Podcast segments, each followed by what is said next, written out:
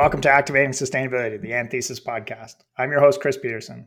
We hope that everyone's years are starting off well. To kick off our 2023 series, we want to revisit the UN COP15 Biodiversity Conference that occurred in Montreal in December. Given its importance and the potential to get a little lost in switching of the calendars, we want to make sure to get it back on everybody's radar. To explore it, I'm really pleased to be joined by three fellow Anthesians who attended the meetings and all bring a deep passion for nature to the conversation.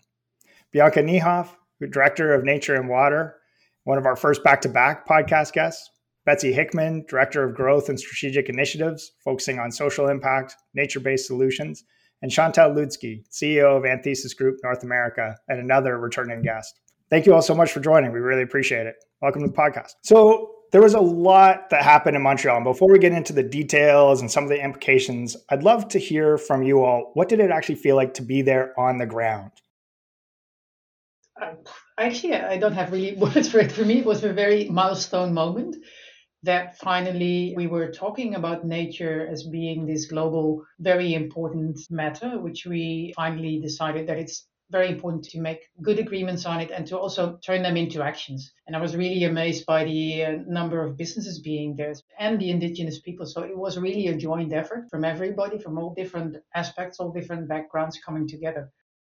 Yeah, hard to not agree with anything that was just said. I think that my biggest takeaway was it was energizing you know, there's a, a, tremendous sense of anticipation that comes from waiting to see if an agreement is being reached. There's anxiety as well. And then in the final days, I think just as I was getting ready to leave Montreal with the announcement that there was an agreement was incredibly energizing.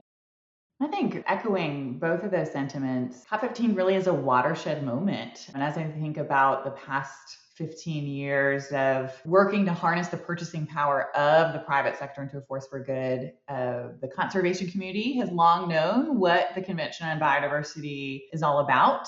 Early days of my career with WWF, only a handful of companies present, whether that was in you know 2010's Nagoya Protocol so just seeing so many, um, you know, Anthesis joined more than 400 business and financial institutions, really calling upon global governments. And so, you know, we were part of a really active, you know, it's estimated more than 2,000 business and finance leaders were there on the ground in Montreal. Many of them hosting and, and holding kind of bilateral conversations directly with governments to mandate that. So the energy, the strong signal from the private sector really being an inspiring moment that, you know, we're reaching a turning point for nature. So, yeah, just a, an exciting kind of hallmark to be able to witness.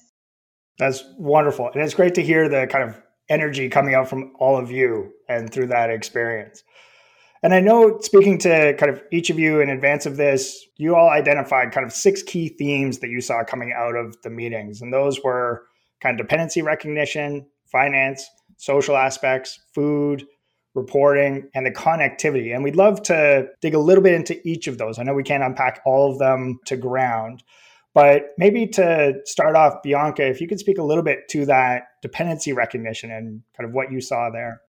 Yeah, thanks. Yeah, for me, that was really a turning point. We obviously already for decades are aware of doing environmental impact assessments, and we always talk about the impact we have on things. But we hardly recognize or realize our dependency on, in this case, nature, on natural resources. And I think maybe also over the years what has been happening in our world and on our planet through climate change, for example, but also the COVID pandemic. It really became more aware that there's also a dependency of organizations, of businesses on nature. And that was really what struck me during this COP and everything happening around it the dependency part is much more recognized and that it is a risk of business continuity that if you don't take care of nature in the end nature will strike back. That's actually what you see happening. So availability of resources we thought it was like an endless resource we could always use. And now you see that companies and organizations realize that there's a limit to the resources or to the availability of these resources or being able to reach the resources. Maybe especially very visible also in the food and agriculture sector that for example pollination less bees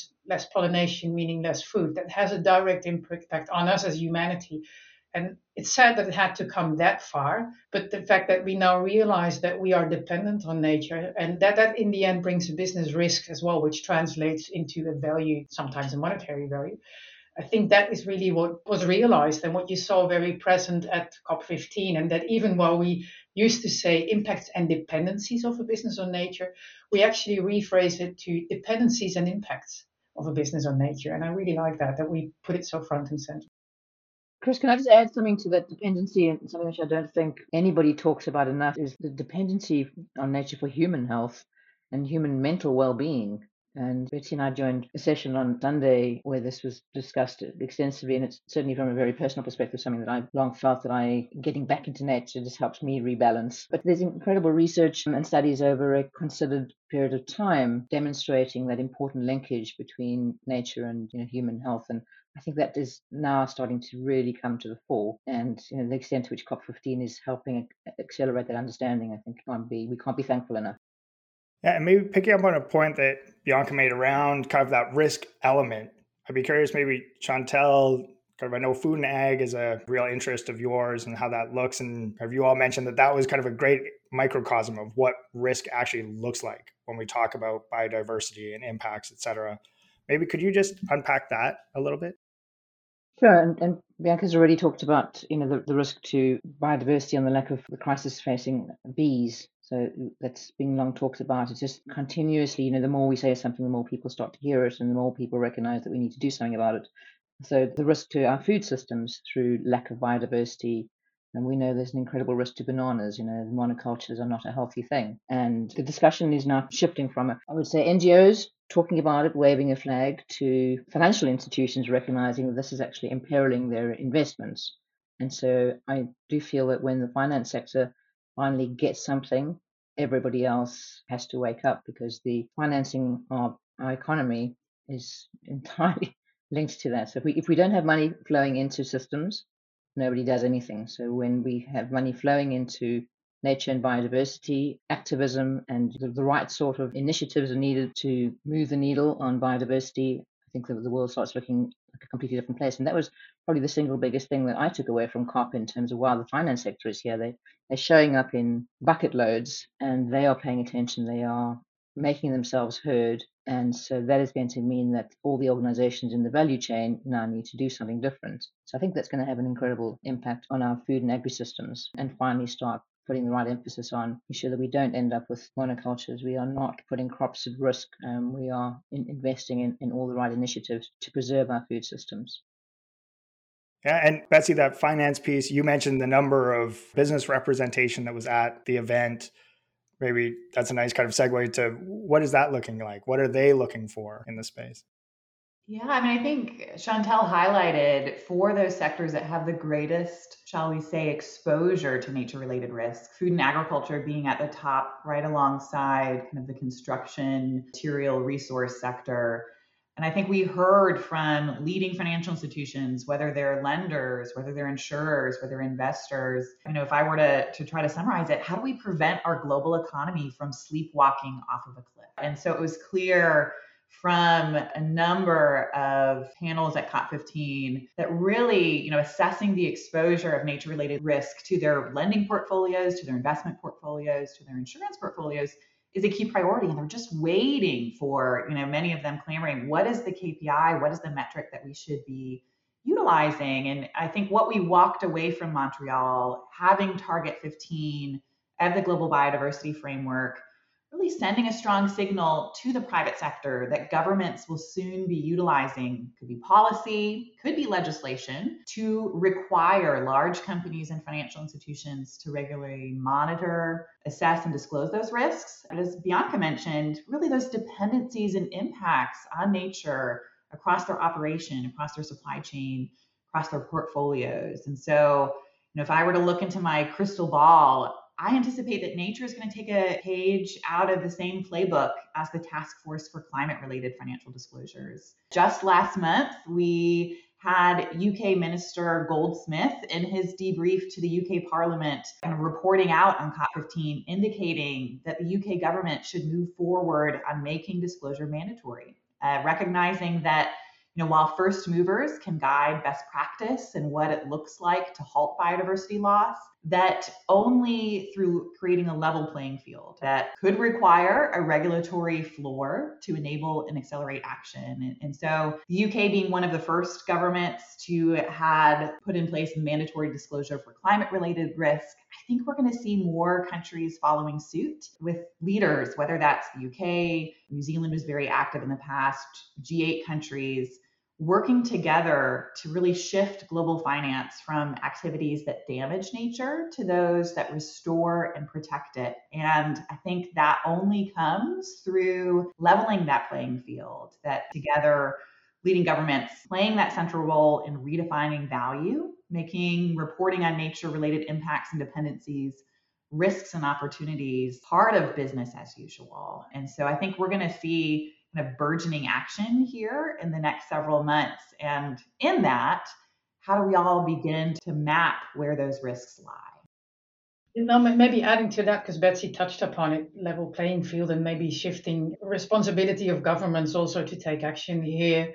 It's also on reducing the harmful or reforming harmful subsidies. I think that's another big thing, which for me at least came out of the of COP15 we obviously have a lot of harmful subsidies amongst the fossil fuel industry and the fossil fuel in subsidies being an easy one. That's one of the other main outcomes for me that indeed redirecting the money flowing to subsidies for fossil fuel industry, how can we use that to really take on and pick up on the actions with regard to the other targets as part of COP15. I think that's really a very important point as well. Is as for the funding needed to take the actions, that's really still a question how we're going to deal with that. Similar actually to with COP27, where we have a lot of actions, but it's not clear how we're going to fund those actions. That's a similar question you see at COP15 and maybe even a stronger question for COP15 and redirecting those harmful subsidies to a way how you contribute to nature positive. As a term, nature positive didn't make it to the agreement, but you can still see that it is about halting biodiversity loss and reversing uh, actually nature and, and growing nature and the amount of nature with the 30 by 30 target. That by 2030 we will have 30% of the land covered by nature and 30% of the sea really being in a natural state. So I think the funding bit and redirecting the funding away from harmful subsidies is an important part in that as well, added to what Betsy said on Target 15. Now, I think what we're seeing, if we think about the climate movement over the past you know, 30 or so years, looking at the crystal ball and same way that Betsy was doing, I would predict that everything around biodiversity is going to move at a greatly accelerated pace versus what happened with climate. I feel in many instances climate has been glacial and obviously been moving fast over the last few years. Just looking at some of the discussions, some of the outcomes from COP15, some of the other activities that are happening. I would say not only on the back of COP15, perhaps in tandem with it's moving fast. If you look at the initiatives that the International Sustainability Standards Board is taking at the moment, around including biodiversity in corporate reporting, you know, risks around biodiversity. And that's moving fast. There's not as much wrangling and long term deliberation as perhaps we've seen with climate. So I think it's a, a, space that's going to evolve and develop very quickly, which of course can only be a good thing given the enormous risks that global economies face and agri-food systems. Yeah, no, it's amazing. Now that there is a trodden path, right, to follow, and what are that kind of cadence look like? And maybe Bianca, picking up on one of your points, is that sense of one thing that did come out of COP27 was that sense of equity, right? Like, how do we address who's contributed to climate change, who's contributed to biodiversity loss, and who really is going to bear the cost of protecting that? And I know that was one piece that came up a lot in the discussions around indigenous rights and roles, et cetera.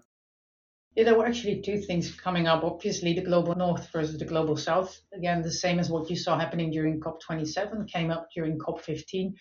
Who's going to fund this? And the global north being more wealthy than the global south. So that was a contradiction you saw.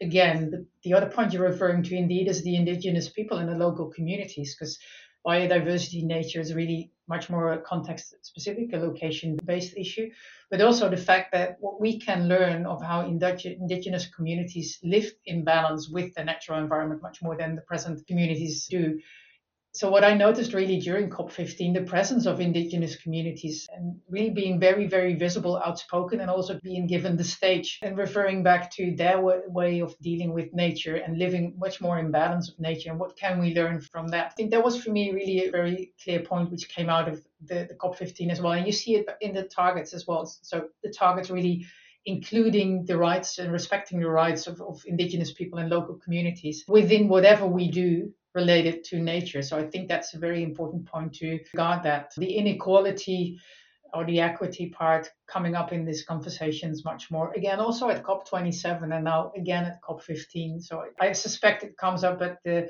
Water Conference, the United Nations 2023 Water Conference, which we will have mid March. That is another same aspect for water, even more actually, considering how even more dependent we are, are upon water. That will come up there definitely as well. Chris, can I just add something to that? I agree it's super interesting to see the very visible presence of Indigenous people at COP15. And just to go back to Bianca's point about subsidies, what was clear was the recognition, the stewardship role that Indigenous people have in nature. But what wasn't clear is how we're going to recompense and pay those Indigenous people to look after the land, to look after nature, to, to be the stewards that we're asking them to be. And I think that's an area that we really need to start looking at is let's recognize the incredibly important role they can and do play and let's reward them for it accordingly. So let's shift some of these crazy agricultural subsidies that we see into the right hands so that we can continue to preserve and, and protect nature through the right methods.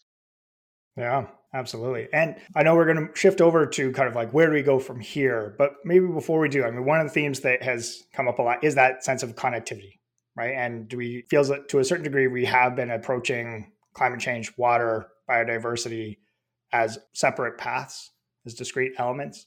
And I, have heard from all of you that sense of like, we really need to be bringing those together. I'm just curious about some of your thoughts there and how that was showing up in the meeting.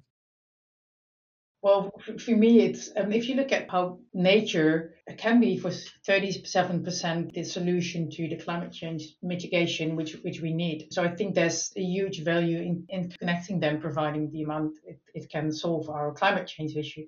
But the and, and the other way around, actually, climate change being a huge accelerator of biodiversity loss.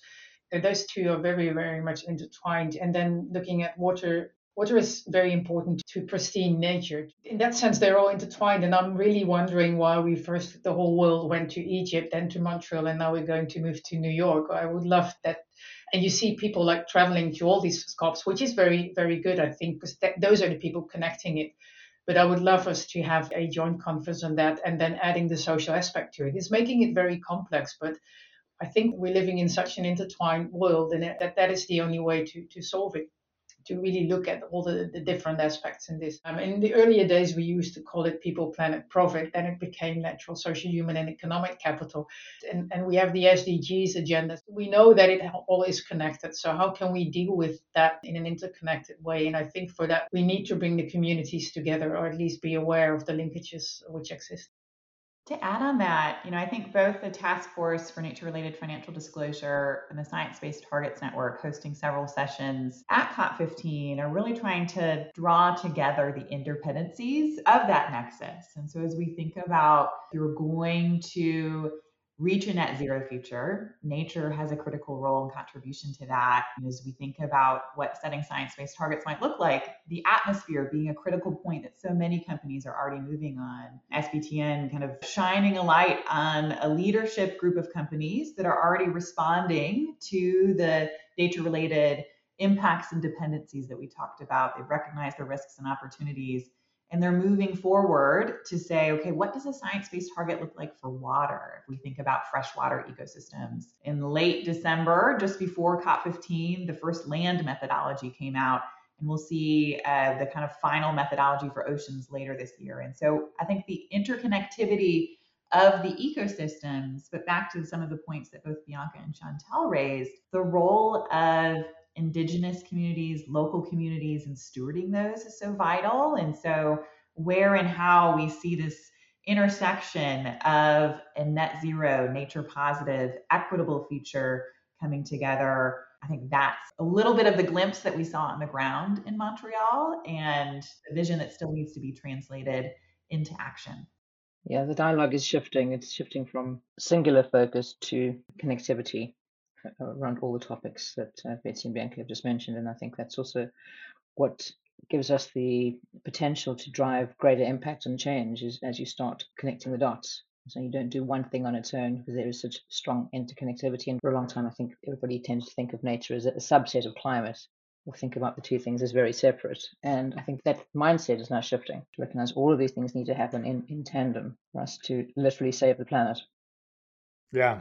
Well, maybe that's a nice segue to like, where do we go from here? And maybe starting big picture, what would you like to see? And then we'll kind of dig down into like, what should listeners, you know, everybody be doing today? And then kind of carry it forward from there. I think Betsy and I would like to see the US signing up to uh, COP15. All of us, I think everybody, there's nobody would say no, that's not a good idea. That's that's definitely my wish. I shouldn't speak on behalf of my colleagues. Because when, when the biggest economy in the world is not a signatory, um, I think that that's problematic. I think there's a tremendous amount of activity, very good activity going on under the current administration in the US. It's that formality of being a signatory that I think would be wonderful to see. Yeah, what, what made me really hopeful was actually that with the Capitals Coalition and Business for Nature already, uh, and, and the leading businesses who joined that mission to COP15, that they actually already said no matter what the outcome will be, no matter whether governments will say, like, this is mandatory to disclose in our impacts and dependencies on nature, we will do it anyway. Chantelle, a lot of those companies were US based companies as well. So I think that the thinking within the leading companies, they really understand what's going on. And for me, that would also be my sincere wish that we have now agreed upon these targets, yet we have to now put that into action. That's still what needs to happen. And that's why we have a dependency in this case on governments putting it into action, putting it into regulation. And in this case, I'm hopeful that the companies who before the COP said, we will do it anyway, that they will definitely do it anyway and are showing it now. And if I look at the amount of questions we're receiving from companies asking us to support them in really uh, setting up a nature strategy, really combined with the climate strategy, combined with the inequality questions, to really look at it in an integrated way and really start taking action. I'm really hopeful that this is also going to happen. Yet let's monitor this closely, and there's another COP in a year's time. So um, let's monitor that this has happened and start pushing for that. Yeah, I think we're seeing so much voluntary leadership from a vanguard group of companies. What I am most hopeful for is for the finance sector to really show up with a clear ask that can propel some of the, shall we say, middle majority or late actors to begin moving on this issue. And so we saw the launch of the Nature Action 100 at Montreal, what that will do is create an engagement platform for the broader financial community to begin asking questions of publicly listed companies. What are you doing on nature? Do you understand your risks? How are you addressing those risks? And what does that do to the cost of capital going forward? What does that do to the ability for, you know, the broader economy to shift towards that nature positive future? I'm hopeful that we'll see that uh, accelerate here within the next few quarters. If if I had my way, maybe by the end of the year, just knowing that there's some broader alignment of those institutions behind that unified methodology there. But yeah, I think we have to move beyond the leaders to get into the broader sector shifts that we need to see.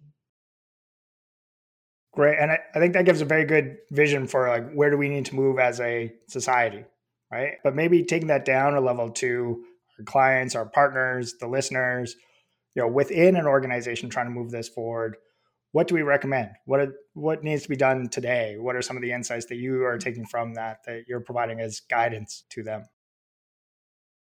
I think the first thing to do, Chris, is to adopt the same approach that organizations have been doing for some time, which is just doing an assessment of where are we at in terms of our nature-based risks. We've been uh, doing, a tremendous amount of work on climate, and now let's add nature and biodiversity to that risk assessment. Because I think for organizations, you know, having, having spent time in enterprise risk management, a different kind of voice is added to the discussion when you look at something through the lens of risk. It becomes less fuzzy, if you like and it's more concrete around we need to do something. This is actually affecting our, our viability as an organization. It's sustainability in the broadest sense. You know, are we able to sustain ourselves as an organization if we don't fully assess all of our risks? Do we even understand what the risk landscape is that we should be assessing? And so I think just starting to have a really good quality conversation with all the key stakeholders around the table, from and certainly at C-suite level, around what are all of our risks, and let's make sure we're including biodiversity loss on that list, which has not always been happening, I would say. Yeah, maybe maybe following up on what you said, Chantelle. So it's on, on the one hand risk. I always like to look at opportunities as well. If there's something good happening, or there's like the carrot and the stick story. I prefer to use the carrot instead of the stick. So let's look at the opportunities as well. And, and there are many if you look at nature also.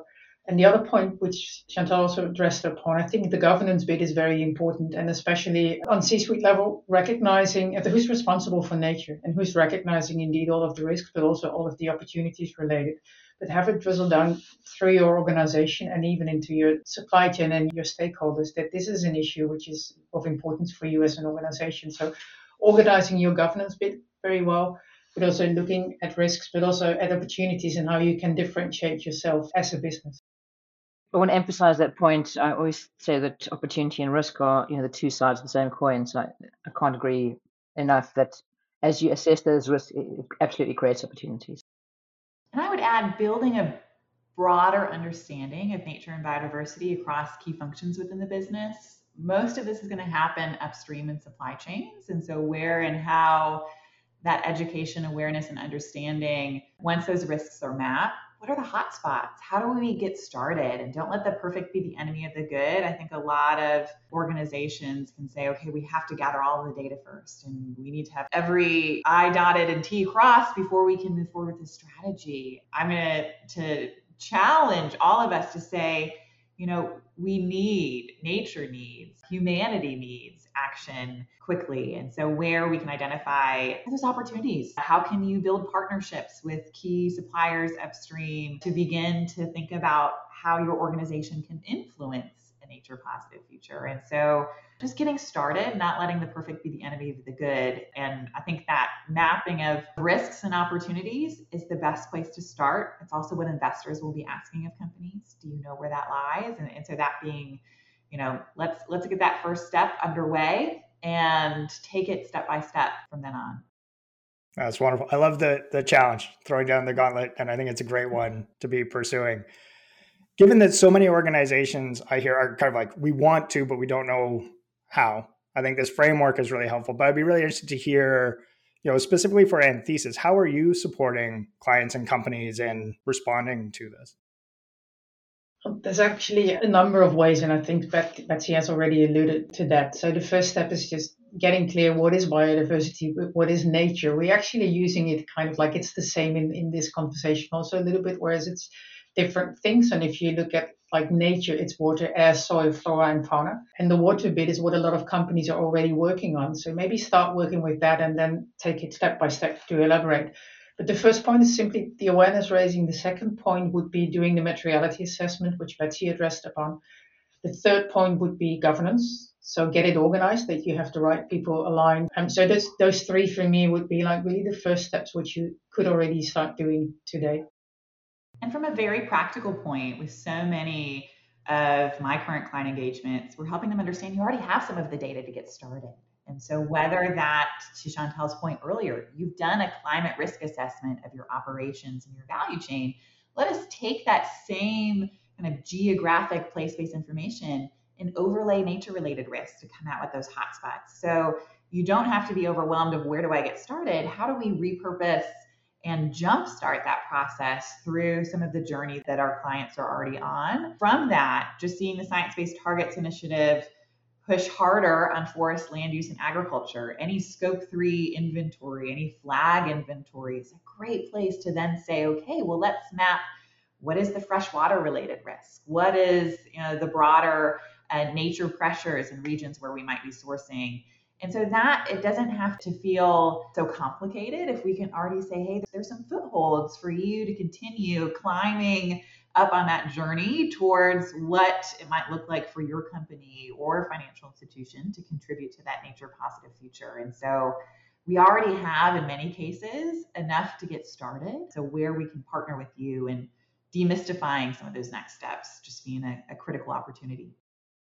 Chris, I'll add to that. I think the, the role we can play to, to answer your question very specifically is we can help our clients to make this feel like it's not something that's very scary. And I really love the way Betsy framed that is, you know, we have done so much work with their client in looking at climate related risks at looking at, at doing materiality assessments. So there's so much great data there. Let's start looking at that, unpacking that and seeing how that can help us to frame nature, not not purely biodiversity, so to, to Bianca's point, um, frame nature and, and, assess where you are at from a nature point of view, and then say, well, we don't have this piece of data now. Let's figure out how we go after that. But there's so much there. So demystifying, not making it feel scary, is I think probably the most important role for, that we can play through the array of incredible practitioners that we have in this space. Wonderful. Yeah, and I know there's an anthesisgroup.com slash nature site that was just recently released that does a lot of that demystifying, and I've certainly appreciated having a chance to go through that and the work you've done to pull that all together. So maybe just to wrap up, any kind of final thoughts, key takeaways you would want to impart on the listeners? Don't be afraid, get started. You know you have to do something. So, so get started and maybe to ensure you with the, Natural Capital Protocol being released in 2016. And I f- think the first environmental profit and loss account was done in t- 2006. So there have been companies who kind of already did this. So don't be afraid. Start. Um, you know you have to do something and start with what you have because that's more than what you already think. Yeah, I would say don't be afraid start. Think about what you've already got and, and how that sets a really good stepping stone into the nature uh, related pathway. And you don't have to be a vanguard company, but please don't be a rearguard company or organization. I love that. And 2030 just being seven years away, right? Part of this is we're going to see a fundamental shift of those companies that manage this risk well and come out on top, and those companies that are perhaps late to the party. And so, in that, you know, our time is now. Let's get to work. If we can help demystify that journey for you, reach out to Anthesis. Uh, there's a number of different fora for both financial institutions and companies. You're looking to engage with peers who are right along on that same journey of learning where those risks and opportunities lie. And so, yeah, let's go. Nature needs us. And I think just responding to that with speed. Amazing definitely getting that imperative for action from you all and just so grateful for it. Really appreciate the insights on the experience, kind of the key themes, and then kind of what do we do from here. So thank you all so much for the time and joining the podcast. And thank you all for joining. You can learn more by visiting the newly launched anthesisgroup.com forward slash nature webpage, and we'll include a link to that in the show notes. You can also reach out to Bianca, Betsy, Chantelle, or myself via first.lastname at anthesisgroup.com. Thanks again and take care.